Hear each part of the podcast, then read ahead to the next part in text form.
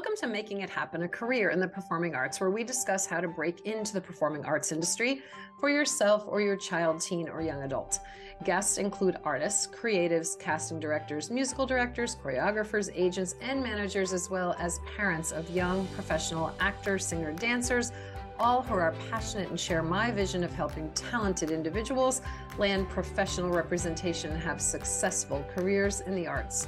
My name is Leesa Csolak, and I am the CEO and founder of Making It Happen, a career in the performing arts, having helped hundreds of clients break into the business on stage, in films, television, commercial work, and more. This podcast is supplemental to my groundbreaking online courses, Professional Kids and Teens 101, a primer for parents, and Professional Biz 201 for young adults, college students, and graduates.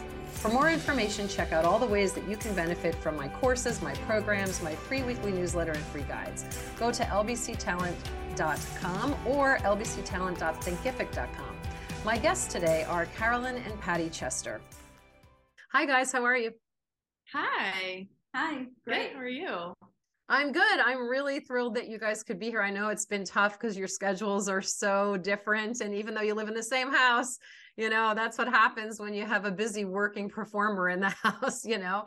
Um, so I'm really excited to have you, Carolyn, because I know you recently got signed. Um, with uh, agent for commercial dance and i really haven't had anybody else on the podcast as yet who is pursuing that career so i'm really excited to talk to you about that journey of recent. And patty thrilled to have you share your perspective on how the journey went and how that was for you and how you helped to guide her because i think it'll be really helpful for our um, listeners to gain information and insight and be able to kind of follow that path a little bit if that's what their journey you know holds ahead of them. So yeah so let's just let's start at the beginning. I always ask everyone like when carolyn when did you know that you had the affinity the talent the ability to to do this in in a way that was possibly going to be career bound? Like were you really little? Was it not until you were a teenager? What was the beginning of the journey? So i started later than a lot of dancers. I started when I was 11, like professional, like wanting to be professional. Um, because I just, I always really loved music and I enjoyed dancing on my own time, but I've never, I never like connected to it until I got like super inspired at like the end of 10. Like I was just watching other dancers do their thing and dancers who were my age, like 10 at the time. And I was like, oh my, this is what I want to do. This is what I want to do forever. And like, like seeing different kinds of dance like commercial dance at that time was a little bit less like accessible to me. Like i was seeing a lot of classical dance and i i love classical too but i was starting to see that commercial dance and i was like no i want to do this. Like this is what i want to do. I didn't know if i could do it yet but i was like mom please like i'm begging you like put me in class. Please i don't care what class i just need to like i want to do this so wait let me ask you this so, Patty, did you recognize it at that time, or was it something that was just you put her into a class, or you see her dancing around the house? Like, what, what were what were the things that you might have noticed in regard to any kind of talent brewing there? Like, was it there? Was she playing around the house, or was she dancing? You know, for relatives? That's young, right? Age ten. So, what was your perception of that? Well, she she always danced. I mean, as soon as she, even really before she could stand up on her own, she has had an affinity for it forever. Um, any kind of repetitive sound, she could kind of hear the beat and she would dance to it.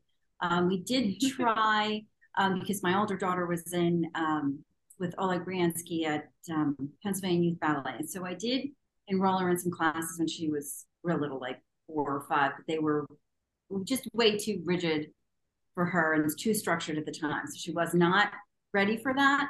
But she, I could see she had all mechanics. She was very flexible. She had beautiful turnout. Um, I just, she just seemed to have all of the the basic ingredients. Um, and then all of a sudden, just a switch flipped, and she decided that that's what she wanted to do. So then it was just a matter of um, we were no longer out uh, as close to um, PYB geographically at the time. So then it was just a matter of finding really good teachers, really good schools for her to to take dance. Mm-hmm. I, I, I know that you know you and I have talked about this before, but I was never gonna waste money on those you know, whatever you want to call them, the Dolly Dinkle Dance Studios. That, Mhm, So mhm. Yeah, I think I think too. You should mention your background, Patty, because you speak already. You you're speaking from a voice of knowledge and understanding. So maybe give everybody an idea of what your background is with dance. Oh, okay. So I studied um, ballet, and um, back in the day, it was jazz. And um, you know, growing up, and I was actually in a couple of ballet companies. Um, two of them were professional. Um, there was a moment where I was thinking maybe I would do that for a living, but you know, it was a different day and age. My parents weren't really behind that. They really wanted me to go to college and kind of, you know, do something academic and just just have dance as something I did um, for fun for myself on the side, mm-hmm. which was fun. Um, I did go to college. I ended up going to law school. Um, but uh, the nice thing for me was that it it made it very easy for me to look at a dance studio to go and observe a class and know is this teacher any good? Is this teacher not any good? And I feel like one of the most important things as a parent is to make sure if you're whether it's just for your kids enjoyment or they want to eventually pursue a career i don't think you should waste money on any of the classes that aren't really teaching your child the really good skills you know to all the basics all the important skills to learn how to dance well and correctly because it's going to help with everything not just if you're going to have a career in it. Mm-hmm. Yeah, sure. Sure. So, Carolyn, what happened then? So now you started classes and let's take us from there. Um, so I started because I was blessed with a mom who knows everything about technique. So um, it was really good that I got into like classical classes first. I started just training in ballet. I would do that like four times a week.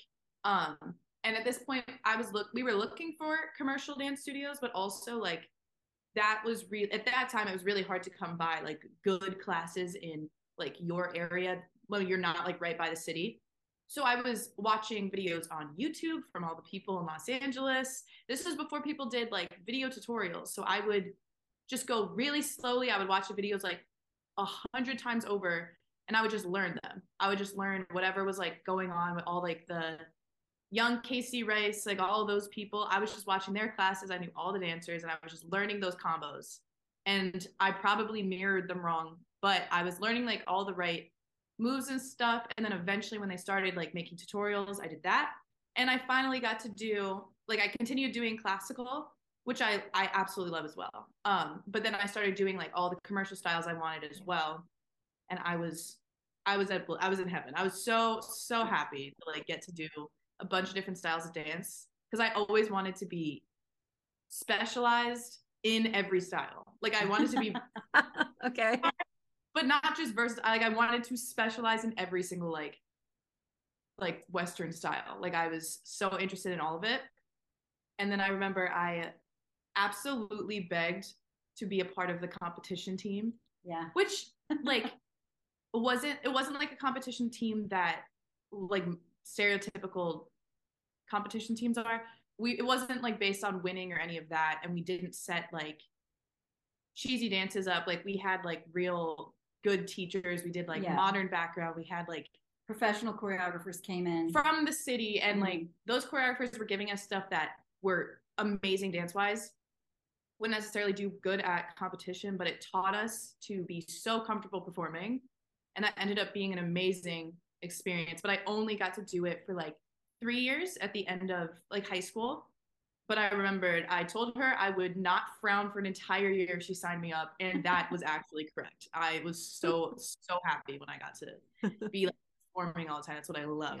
I finally said yes to the competition team when it was at a level and with a group that it was going to add skills to her repertoire. It wasn't just so that she could uh, you know, line up a bunch of trophies. We were not, never really about the no. trophies. I mean, you did win trophies, but we were that wasn't what it was about. It was really more that she already had enough of a base of technique knowledge that the next part of what she needed to learn if she wanted to be a professional was um, uh, all those performance skills, um, and that's what that's what that particular competition team offered. Yeah. Mm-hmm. So she, it's a tricky thing, right? Because in the dance world, it's like, what do you do? Do you send your child to like a classical conservatory type program, or do you kind of give them that opportunity to do all the different genres? And there's always this kind of pull and tug between competition schools and conservatories.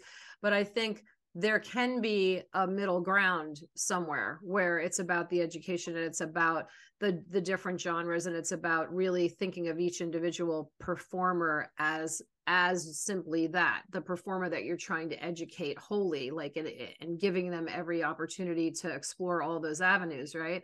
Because some competition dance studios are so into you know the competition circuit just like any other sports team might be. And so it's all about like we want to win a national and we're going to set things up a certain way so that sometimes you're not learning all of the different genres. You're in a space where you're in row 2 or row 3 right? And you don't have an opportunity to do all the dancing. So I think it's it's tough to kind of pick and choose. I mean, obviously you guys landed in a place that was right for Carolyn that worked for her and there's there's I think there's good things to say about both. It just depends on what the goal and what the orientation is. You know, you, Patty, did basically a classical training program and ended up in a ballet company. And now you were open enough to allow her to do something other than that, which has been, you know, fruitful, obviously.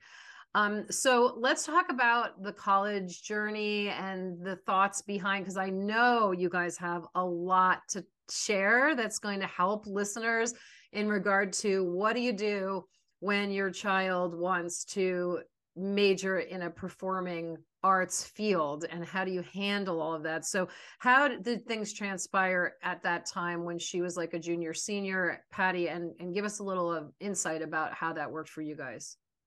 From like age of 10 11 she was very driven as far as a dance career. So we knew that that was going to be part of her future one way or another. We could, you know, assist with that, or we could try to fight, you know, swim against that.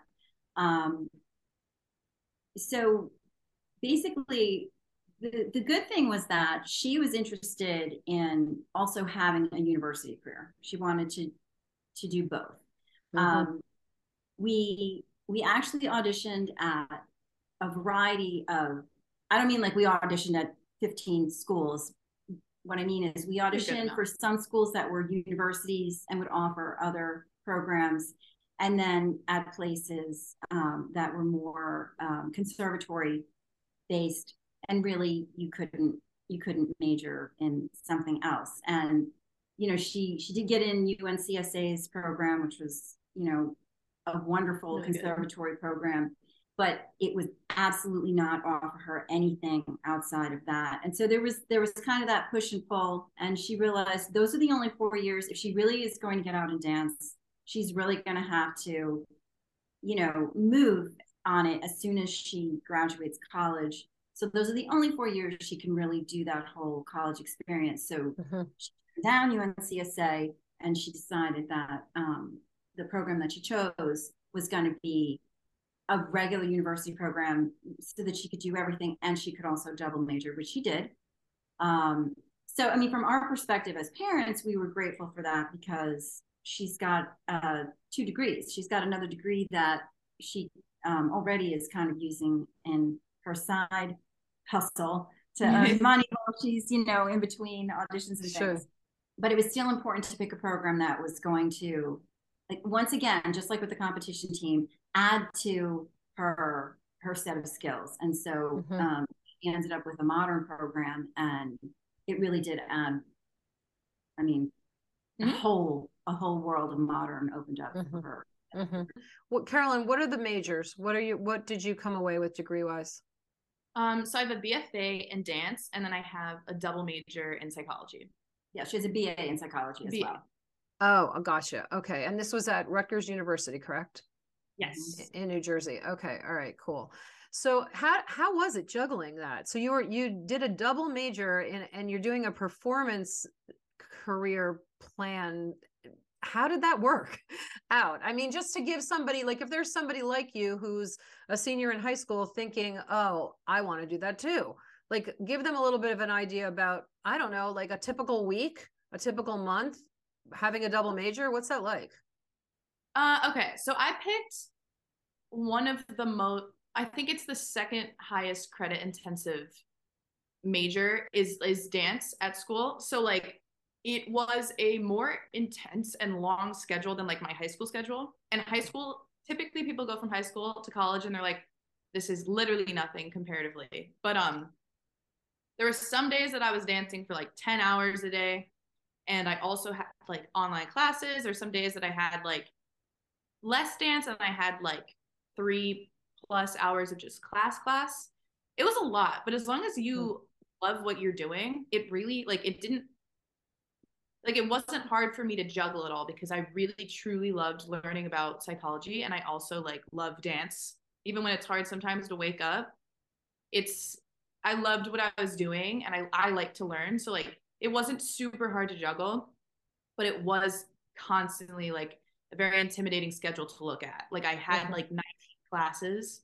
That's like a week. Like that's not 19 enrolled classes, but I mean like you're having the same ballet class, modern class like every single day and you have like a rotation class. Sometimes you have like rehearsals on the weekends, you have rehearsals on like at night. So like I had like 19 blocks on my schedule per week and that's not counting all of my rehearsals. So like it was a lot.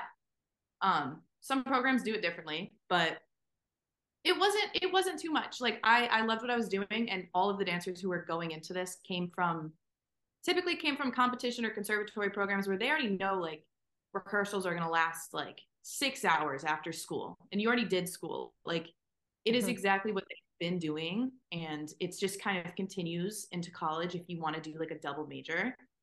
But it it does like it is sometimes hard to see like your if you have friends outside of your major that they only have to go to like two classes a week and then they can do whatever they want. That's a little sad sometimes but i'm very passionate about what i do so i i didn't end up really caring about that but it is very different from a normal college student so what was the big takeaway from Rutgers? Like like give me give me the big, you know, or a couple of things that you felt that really made a huge difference in your career trajectory that you learned at Rutgers as a dance major. So uh, a dance major, like I, it was very concert dance. So it wasn't necessarily like the path that I was going is commercial dance, but I got to keep up with my like technique because I had ballet classes every day while I could like I didn't I didn't go backwards because I had technical training while I was studying and doing a major in something else as well. I had studio space, so it really helped me because whenever I wanted to go like after school or like after rehearsal, I could just use the studio space. So it really helped me develop my artistic voice just as like a dancer myself, as a choreographer, as anything. I got to choreograph for my friends for fun.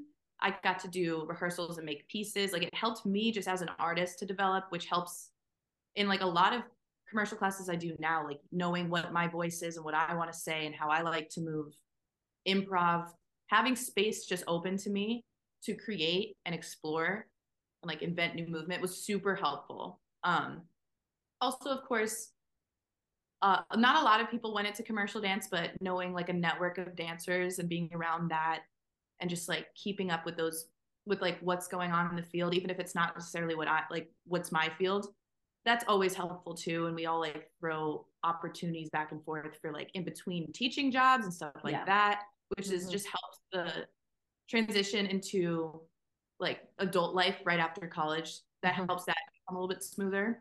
Sure. And obviously, taking a lot of modern classes made me way better as a contemporary dancer.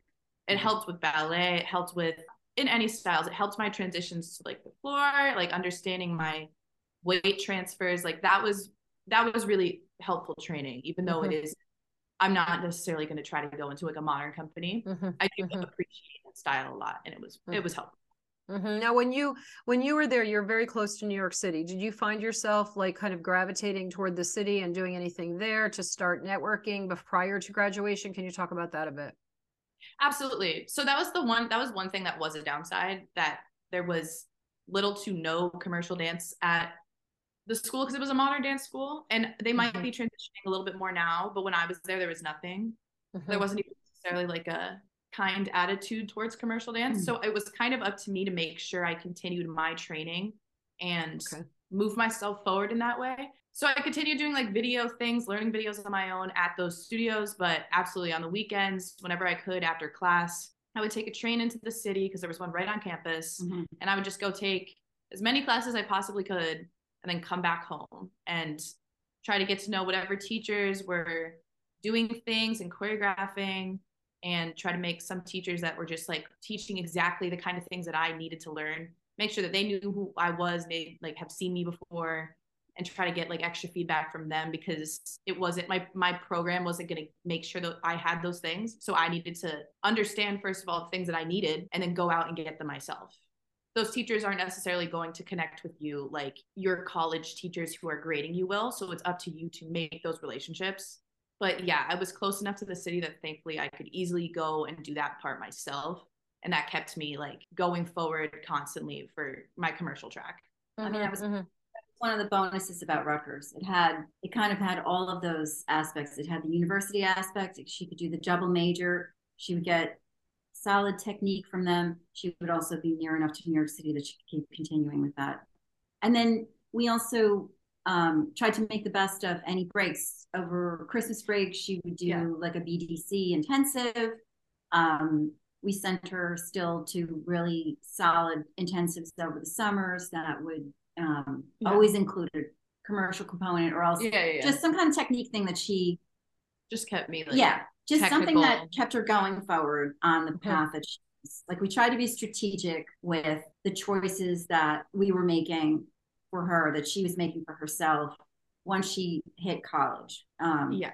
because i know you and i talked about this um, at one point. You when your when your child wants to study dance and they're very excited about it you get to the age of 18 and they either hit a wall where it just stops. Everything stops. There's no more dance. They go off to college. There's no more dance lessons. There's no more competition team. This whole wonderful world that you might have been part of all of those years just ends. You just hit a wall and it's done. Or else you think, okay, now I'm going to become a dancer, and you just fall off a cliff. You go from having structure of you know your home studio, your classes, what you're taking, you know, each day, and if you do a competition team, you know, your your competition schedule, your um, convention schedule, all of a sudden all that disappears, and you're just kind of out in the wilderness. Basically, that that's how I thought of it, either a wall or a cliff. And so we were trying to find a way through that, and thankfully, um, because we got connected, and all your connections with um, you know all the choreographers and the professionals in from the city, and all you know your guidance, we were able to find a path down that cliff so that she could keep moving forward. And so we tried to kind of keep that in our minds when she and I were thinking about like what what intensives to do and you know mm-hmm. looking at who are the teachers there are they choreographers who are currently hiring people or is this a good you know good networking opportunity for you because at that point now she's built a lot of technique so it's really just more focusing on um, networking skills and trying to you know work in that area and then just for any extra type technique things that she wasn't getting, you know, sure.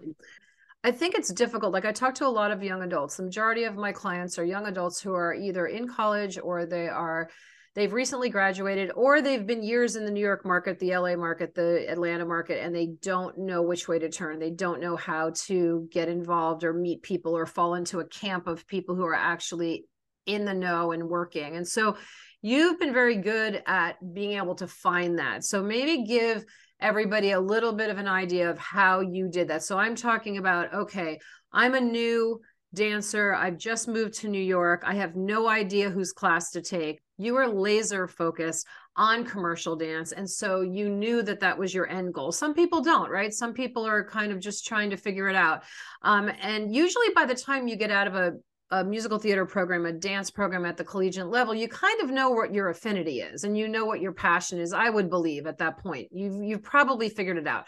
But now you're put into a whole new environment and you're trying to figure out which dance hall to go to. You're trying to figure out you know which teachers to take from so give us just a little bit of a nutshell of what you would suggest somebody like yourself should be doing when they first come to new york so that they can kind of find that initial way and get into a network of people. Like just give us a little bit of advice on that.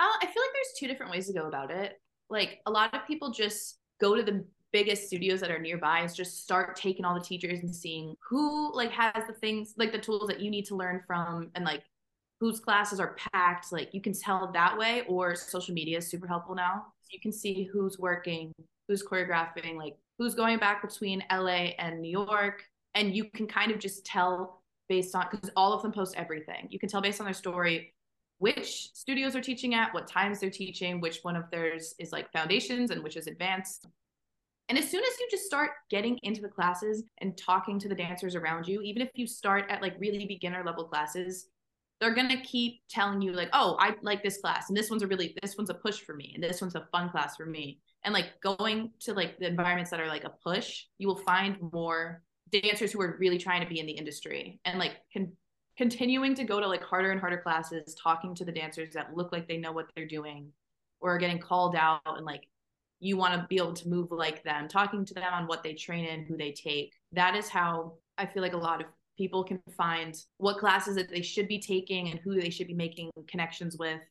Also, it is different based on the individual because if you enjoy a certain kind of like street jazz versus like another kind like there's very different styles within all of them with the teachers. So like there's a little bit of change between everyone, but you can tell who is choreographing and who you should be like in the know with mostly from word of mouth with like other dancers and from social media because once you start getting connected with some of the teachers you can tell who they're working with you can tell who they're inspired by and it kind of just goes from there social media is a complete like tool to any dancer's advantage at this point. And even if you can't take classes sometimes because they're not teaching in new york a lot of them do online classes now. Some teachers are like you should take this teacher's class because it's like similar to their style. Mm-hmm. Mm-hmm. but yeah mostly like a lot a lot of stuff i learned from like talking to other dancers and just getting connected online and just watching videos and being like ooh this person did this for this artist on stage like on tour. And i'm like i want to know who this choreographer is. And then you can look up you can find their assistants their assistants teach probably. Kind of that kind of just being a good stalker on instagram and just being friendly with people in class. Mm-hmm. yeah. Mm-hmm she developed a really solid intentional networking skill. And it was it's a skill like any other uh, you know you could see it kind of blossoming as the years went on. And she was very uh, intentional. I, that's that's the only word i can think of. She she knew that the networking was going to be a big part of figuring out yeah. how to navigate this. And it's not going to happen for you. No one is going to make it happen for you. No one's going to um, lay out a plan for you. No one's going to just take you by the hand and do it for you. There's, there's, I don't know if it even happens anymore like it did 40, 50 years ago where you could actually be discovered. I don't think it works like that anymore. You have to be intentional about the networking. Even with friends of parents you know, a friend's parent meeting someone that they, they brought to a dinner led to a choreography, a big choreography opportunity for her. And she was just networking with the people that she had around her. Um, so I think that, yeah, that was, you have to be, you have to intent, you have to know going into it that you're going to have to network. For people who are shy, um, Carolyn was, she used to be sort of shy. Yeah, yeah I was really shy in high school, and that was yeah. something I knew was I needed to put a lot of work into in order to figure out how to do the networking part because it's not just how talented you are. That's right. a big part of it, but it's like a, a double street. You need yeah. to be like it's who you know and how talented you are, but sometimes like also be your behavior in professional spaces because sometimes you could be the most talented one but really hard to work with and they're going to choose someone who's maybe less talented just because they are a way better team player and really easy to like pick up things and really right. easygoing um but, the, but a lot of it is connections. But the networking stuff, if you're shy or if you're hesitant about it, it is a skill like any other. If you practice it, if you say to yourself, I yeah. have to be able to do this, just like, you know, learning some particular, you know, learning to do pirouettes on your left side because you're you're better at the right side. The more you practice, the better you'll be at it. It's definitely yeah. a skill you can improve. But um, I think that networking portion of it is it's key. And um, like I said, no one is going to make a plan for you. No one is going to just, yeah. you can't just show up in New York and be talented and think someone's now going to just slot you right in. It doesn't. yeah. It's absolutely something that you can work on. Like I used to look at all the teachers because I was looking at them mostly online first. Like they were like celebrities to me and I was like trying not to pee my pants, say to just say thank you for class. and now I can talk to them and I'm friends with some of them and like I have a mentor. But like you can absolutely get better at that part by just learning how to talk to people. And they are just people too. But also like not not only just like just when you get there, you should start figuring out what classes to go to and start making your community, but also it is important to start meeting people on the other side too, like people who are connected, like agents, casting people, people who actually need dancers for something, like singers or people who are trying to create new like art in general and they need choreographers. That is also a big part of making sure you can have your own opportunities. Not everyone has a manager or an agent and you can still be a working dancer without those things but it's up to you to truly create and find those opportunities. So like that is a little bit harder networking but putting yourself in creative spaces it's the city. Like there is there are a million different creative spaces. Whether that's like you go to like the museum things you go to like basement shows you go to clubs and you meet artists there you go to people pitching things for Broadway, you do any anything that has anything connected to art, you will eventually meet somebody who needs some kind of marriage of dance in there. And mm-hmm. like if you know how to network and like put yourself forward as like someone who could choreograph for them or someone who could dance for them, they will eventually remember you and they will come back and that will turn into an actual opportunity for you to work.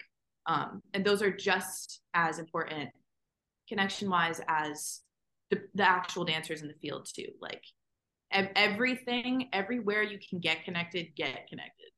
Totally agree. Yeah i think too the, the logistics of that to make that happen because some people this is all such great advice but some people might be sitting back going I, I don't know how to do that. How do i do that? But really i think it's about showing up to class early so that you can socialize. Staying late. Right. don't have to don't schedule yourself so tight that you can't you know stay a little bit later to kind of talk to the other people. Take it it'll take a little longer to take off your shoes and like change and you know do whatever so that you have these moments where you can be like listening to groups of people talking and then be brave enough to interject in the conversation and oh hey I, I relate to what you just said because hey my name's carolyn.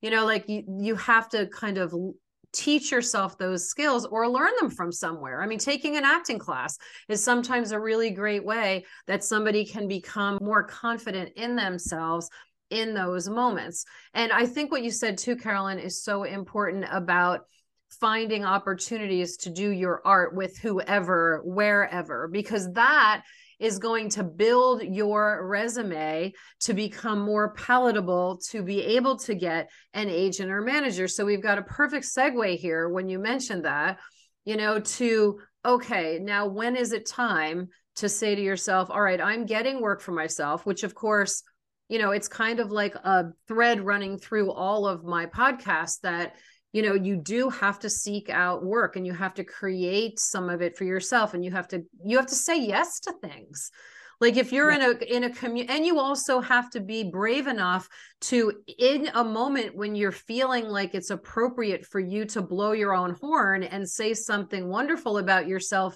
so that someone knows who you are. Because they don't know. If you're sitting down having like lunch or dinner or a drink in you know a cocktail in a bar in New York with friends and people who are there who are producers or who are other artists and if you don't interject what it is you do well they're never going to know and if you don't interject what you really want to do and what your passion is and what you your goals are in life they don't know.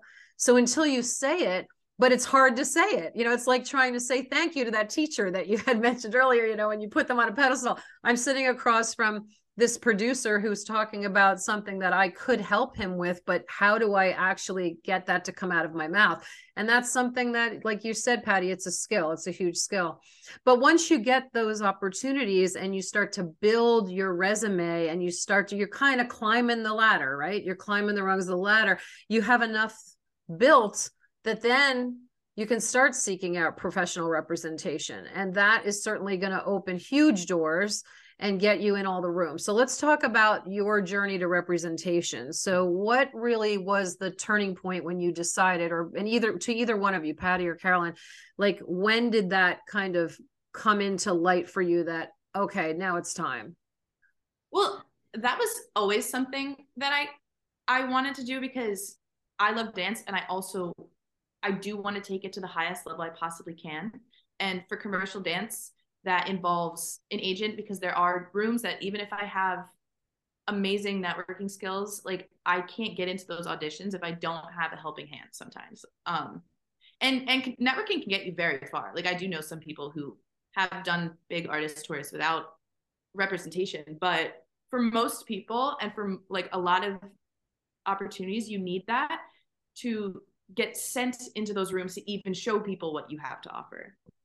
As someone who wants to work for like big artists and music videos, do movies, work behind artists, doing backup on tour, I knew that I needed to do like the agency route. Um, so thankfully, I met you when I was young enough and still working on all the ingredients and the materials that I knew what to set up and what to work on. I like knew from you that I needed to have like a pretty good resume.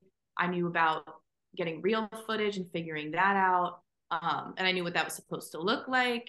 And that was all really helpful. So, like, when I was going through college and stuff, I was already assembling my resume. I was looking for opportunities. I was dancing with other people that were teaching me new skills. And then, like, taking opportunities that pertain to those new skills until eventually I had a full resume of things that weren't just from high school and middle school, which mm-hmm. is helpful when you're first starting. But once you get like to a higher level, you want to take those out and like replace them with more impressive and more like adult like shows and jobs. And I also learned to like say yes to things in different fields and like do things in print, do things in choreography and whatever. So I had like a very like versatile resume. So it looks reputable. Like people can tell that I've worked with people before and they enjoyed me in order to like have me do other things for them. And I always liked making dance videos just because I enjoy doing like editing and filming and I enjoy dancing.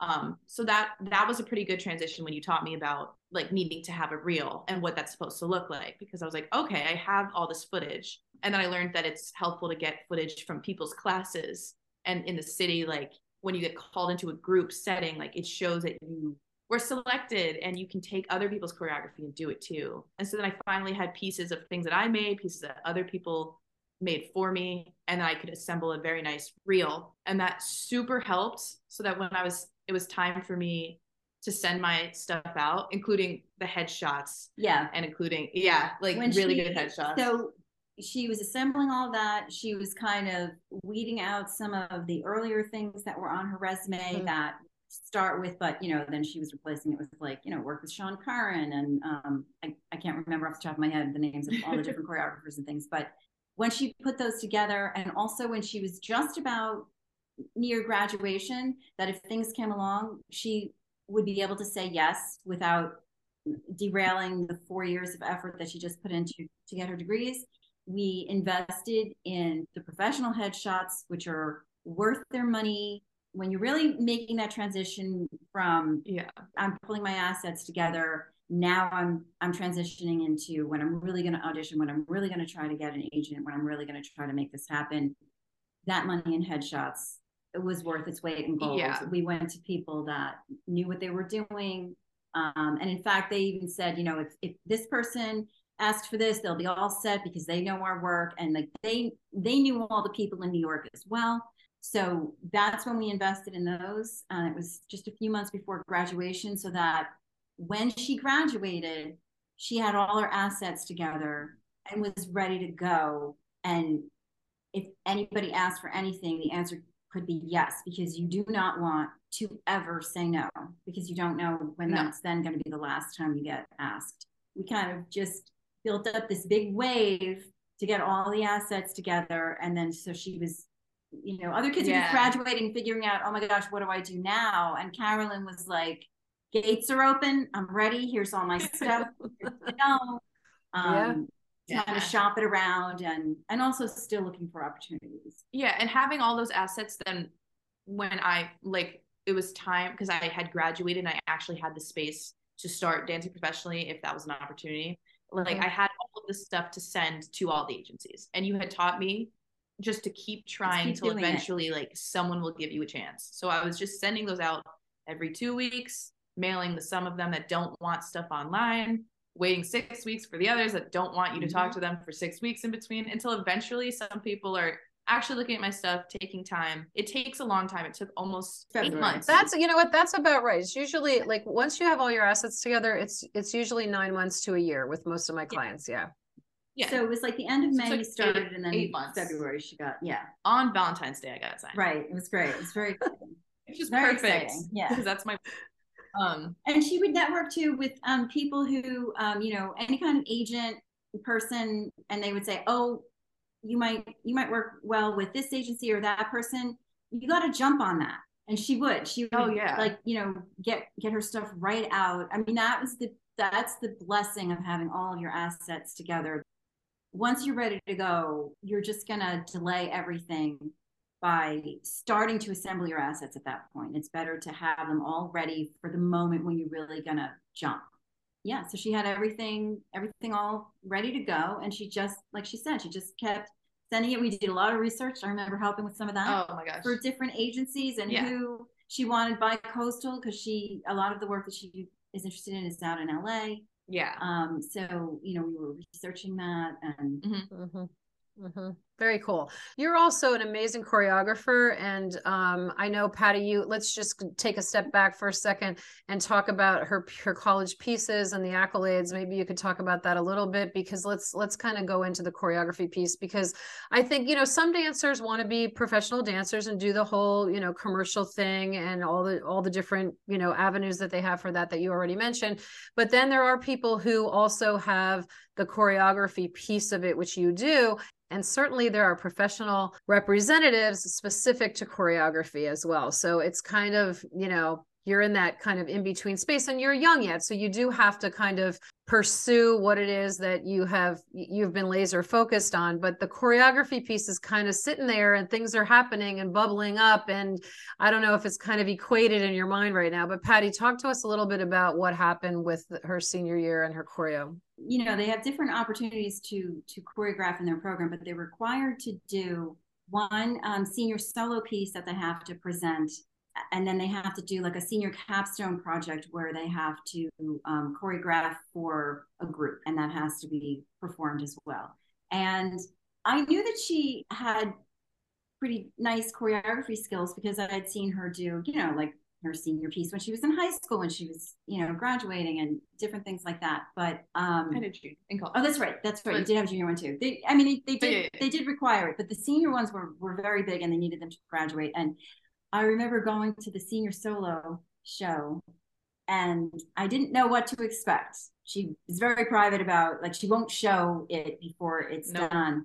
And yeah. you know we sat through a lot of pieces and and some of the dancers some of it was very good um some of it was was really good but when carolyn's senior solo came on the level it, it was like this was a professional level piece of choreography and then the rest were students and i was i i was so proud but i i couldn't believe it i because she that's not the piece that she stresses is the choreography piece but I saw it and I said to her, that is, it was fabulous. And that I felt like she had so much to say that it's something that I hope that she would continue. And I thought, wow, I don't know if we'll be able to recreate that same experience that we had in the solo thing because it was so, I mean, the crowd went wild. Everybody loved it. Flash forward to the spring for the, the big capstone piece. And it was insane. It was, I couldn't believe it. I was so proud that it was it was excellent. It was excellent. It was riveting from start to finish. It was very unique. kind of like at, like brought in all of the new modern skills and things that she had been learning. Kind of gave it a A contemporary twist. commercial. Uh, yeah, she kind of like put her own commercial twist on it. It was it was just spectacular. Same thing. The crowd went nuts.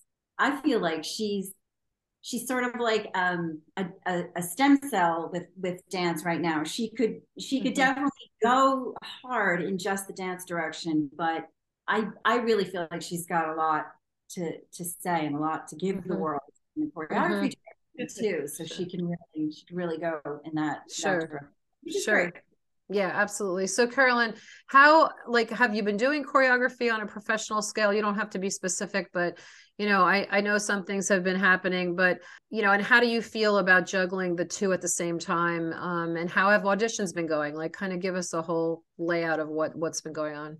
Yeah, so I became a professional choreographer by accident. That was not at all planned. But um doing the elevator speech at many different things, some people are like, "Oh, well, can I see what you've choreographed?" And I'm like, "Well, yeah, I've actually choreographed so many things." And then they're like, "I want your choreography. I want you specifically." And I'm like, "Okay, yeah, let's do it."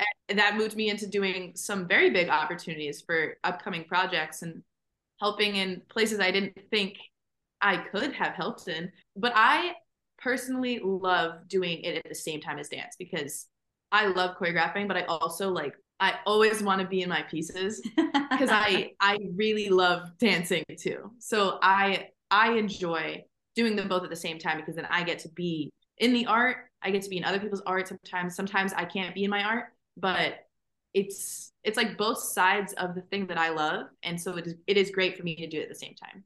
But I do know that like for representation, you kind of have to do one at a time. So you get signed for dance. So that's what I'm signed to now.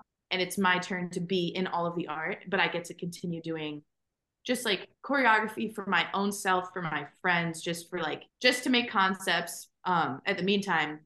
But if I want later to look for representation for choreography, that would be a different kind of process of getting signed for that specifically and then making choreography for like other artists. I know that it is like two different things. Yes. But I'm enjoying somehow doing a little bit at the same time. I I really like that. I mean, you're kind of building a like a, yeah. a book of assets of choreography assets as well. So like you, yeah, I have built got some nice like before I was signed, I have built like a pretty impressive resume now of things that I've choreographed. And so yeah, when it's when it's my turn to maybe shifts a little bit, I'm absolutely open to looking into choreography or wherever the wind takes me. But I I'm interested in whatever different creative realm there is. Right, right, right. It's so exciting to be young and have all of these opportunities and be so talented. It really is. I'm so proud of you and everything you've done. Oh my gosh.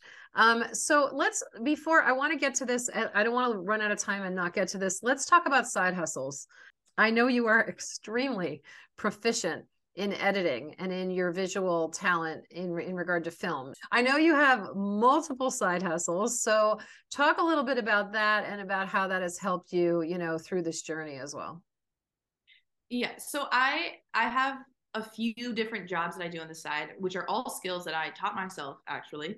Same thing, I started when I was 11 wanting to be a professional dancer and but I I had just started. So obviously I was not about to be on like Ariana Grande's backup tour. Like that wasn't going to happen. so I learned how to edit, I learned how to shoot, I understood lighting, I figured out how to do camera work by myself. I figured out how to edit so it zoomed and it looked like somebody else was holding it even though it was just me because I was like I don't have I can't have a whole team of people doing this for me yet and I can't pay a whole team as a 12-year-old. So I figured out how to be the whole team myself. And so here I am now, and I do social media for other people on the side. That's a separate one. I do editing, I do video and photo, I do just picture editing, I create graphics. So I kind of use all of those skills that I originally just learned for fun in order to make myself feel like a professional dancer when I was little. Um, I learned I use those now in order to make me be actually able to be a professional dancer because you almost always need a supportive job unless you're super high and super well known. So um I use all of those things on the side and that is what keeps me afloat as I'm in between jobs and different things mm-hmm. and makes it easier for me to be able to move from place to place because a lot of them are remote. But yeah, I just continue developing those skills since I was like 11 and like learning different kind of editing and saying yes to a bunch of different opportunities that weren't necessarily the thing that I was passionate about at the time, which now help me do the thing that I am passionate about. Um, and the newest side hustle I picked up is doing websites, which yeah. I absolutely did not think I was going to be doing, but I've done now like four or five of them this year already. Yeah. So yeah, like I'm always saying yes to new creative side hustles of things that I'm interested mm-hmm. in help me, but are I mean, and easily transferable. In high school, your friends would just like some of it started like her friends would just say, oh, can you Photoshop this picture for my Instagram or whatever? Yeah. And it started with just stuff like that because she was just really good at some of those things. And then as mm-hmm. time went on, more and more people were asking her to do that and it was taking up more and more time and so she you know started to charge for it and then she realized wow this can be yeah this can be where you know as opposed to back in the day it would be waitressing yes. now it can be like this um, because it's it's at your own it's it's in your own time too like she can mm-hmm. do it in the hours when she's not taking class and then you know when she's in between yeah. dance jobs yeah. or something yeah definitely this way and you know keep it all going and it helps to like have a special skill because i'm still doing specialized work no matter where i am versus having to do just like a service job or retail which is just as valid if that is what you're doing because you have to make the women winning formula somehow but that was really helpful for me to have a remote job so i still had like a open time during the week to go take classes and say yes to opportunities yeah and I could kind of do my work in between, whether that's on the train commuting or it's between two classes. I'm sitting like in a coffee shop in the city. I do my work then. Or if my day is super busy and I'm performing, I can do it at night. Like I can figure out how to create the optimal dance schedule, but still support myself in that way. So it was super helpful for me to create those kinds of skills. Yeah. Cool. So, what's the ultimate job for now? Like, like where are we seeing you in three to five years? In three months, I'm going to be moving to Los Angeles, yeah. and that is kind of already what I want to be doing. Just being a dancer, being in a creative space there near where everything is happening. But yeah, where I'd like to be, I would love to be on tour with artists, dancing on stage, like as a backup. I would love to be in music videos, concept videos, movies that use dance in any kind of different way. Mm-hmm. Mm-hmm. I just want to be where, just close to where everything is happening. I just want to be up there and I want to be a part of it. Like I, I just love art and being in it. And I would love to be back and forth between Los Angeles and New York, but a lot of that's in LA. So probably there. Amazing. We'll really see. Yeah. yeah, well, we'll see. So um before we before we close, any advice that you can give either one of you um, to i don't know to lift people up and give them some um, guidance or whatever any tips or tricks that you can think of that you want to leave the audience with when you're when you're starting out build up a, a really solid technique base so that you're ready for whatever and include uh, you know voice lessons include acting be the whole picture so that you can say yes to as much as possible and just keep plugging away at it. Just keep plugging away. You know, each stone is just one more stone in the path to get you there. Enjoy the process as you go and just realize that all of it is part of your dance career, whether it's, uh, you know, that opportunity at your studio to teach the three year olds preschool class or an opportunity to choreograph for somebody who's going to try to sell it to a big New York City ballet company. Whatever the, the step in the road is it's one more step uh, you know getting you further ahead and even if it doesn't feel like you're not going to go right from your dance studio to making it on broadway. You're not going to skip over all of these steps. So you're going to be laying each of these these stones one stone at a time and just be patient. Just keep going. Just keep chopping away at it. And before you know it you look back and you realize how far you've come and you're that much closer to that moment where it will be you on Broadway next. My advice for any dancers getting into the field or people who are already in this part of life is to have a lot and use a lot of self compassion because progress is not linear. And sometimes you're in class working and being consistent for months and it doesn't feel like you're getting better. But you are. You are. You just can't necessarily always see it for a while. And all of those times spent in class make a difference but sometimes you don't you can't see yourself making that progress for like a few months but then you'll get you'll like jump ahead and it will go just as you want it to go for a while but then you'll you'll reach another thing another like plateau for a bit and like learning how to separate your self-esteem from your career is i think a survival skill that you need to be a dancer because a lot of dancing is rejection or competition between you and other people, but you and those people are not actually competing as human beings. You are both just as valid and just as oh my god, just as like important as each other. It's just an art world where if someone has an idea of what they want something to look like. They're just looking for whoever can give that exact idea in their head and make it happen out loud. You need to really separate who you are and your worth as a human being from your career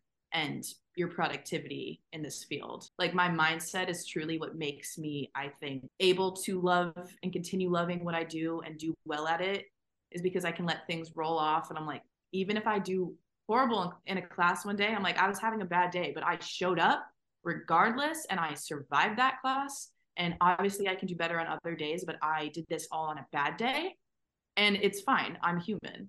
That that is my my biggest piece of advice, I think truly for being sustainable in this field is compassion, like self-compassion. I love, I love that. That was amazing. That was great. So, if anyone would like to get in touch with you guys, can you share a way that they could message you or get in touch with you and also to follow Carolyn's journey further? Yes, my social medias that I use often are my Instagram, which is Carolyn Chester, C A R O L Y N C H E S T E R R, and then my YouTube, which is just Carolyn's Dance Channel. And if you ever need to reach me for like a business inquiry uh, or anything like that, um, my email is cac period C A R O L Y N at gmail.com. Perfect. You can get any of hers. I'm not as easily accessible through social media, but if you had a question for me, if you pose it to Carolyn, she'll pass it on to me. And we'll bring it back. Yeah. Awesome. Awesome. I love this. This has been so great. You guys shared so many wonderful things that people can use so that they can you know execute and like feel comfortable about moving into the world of professional performance. This has been so great. Thank you guys so much.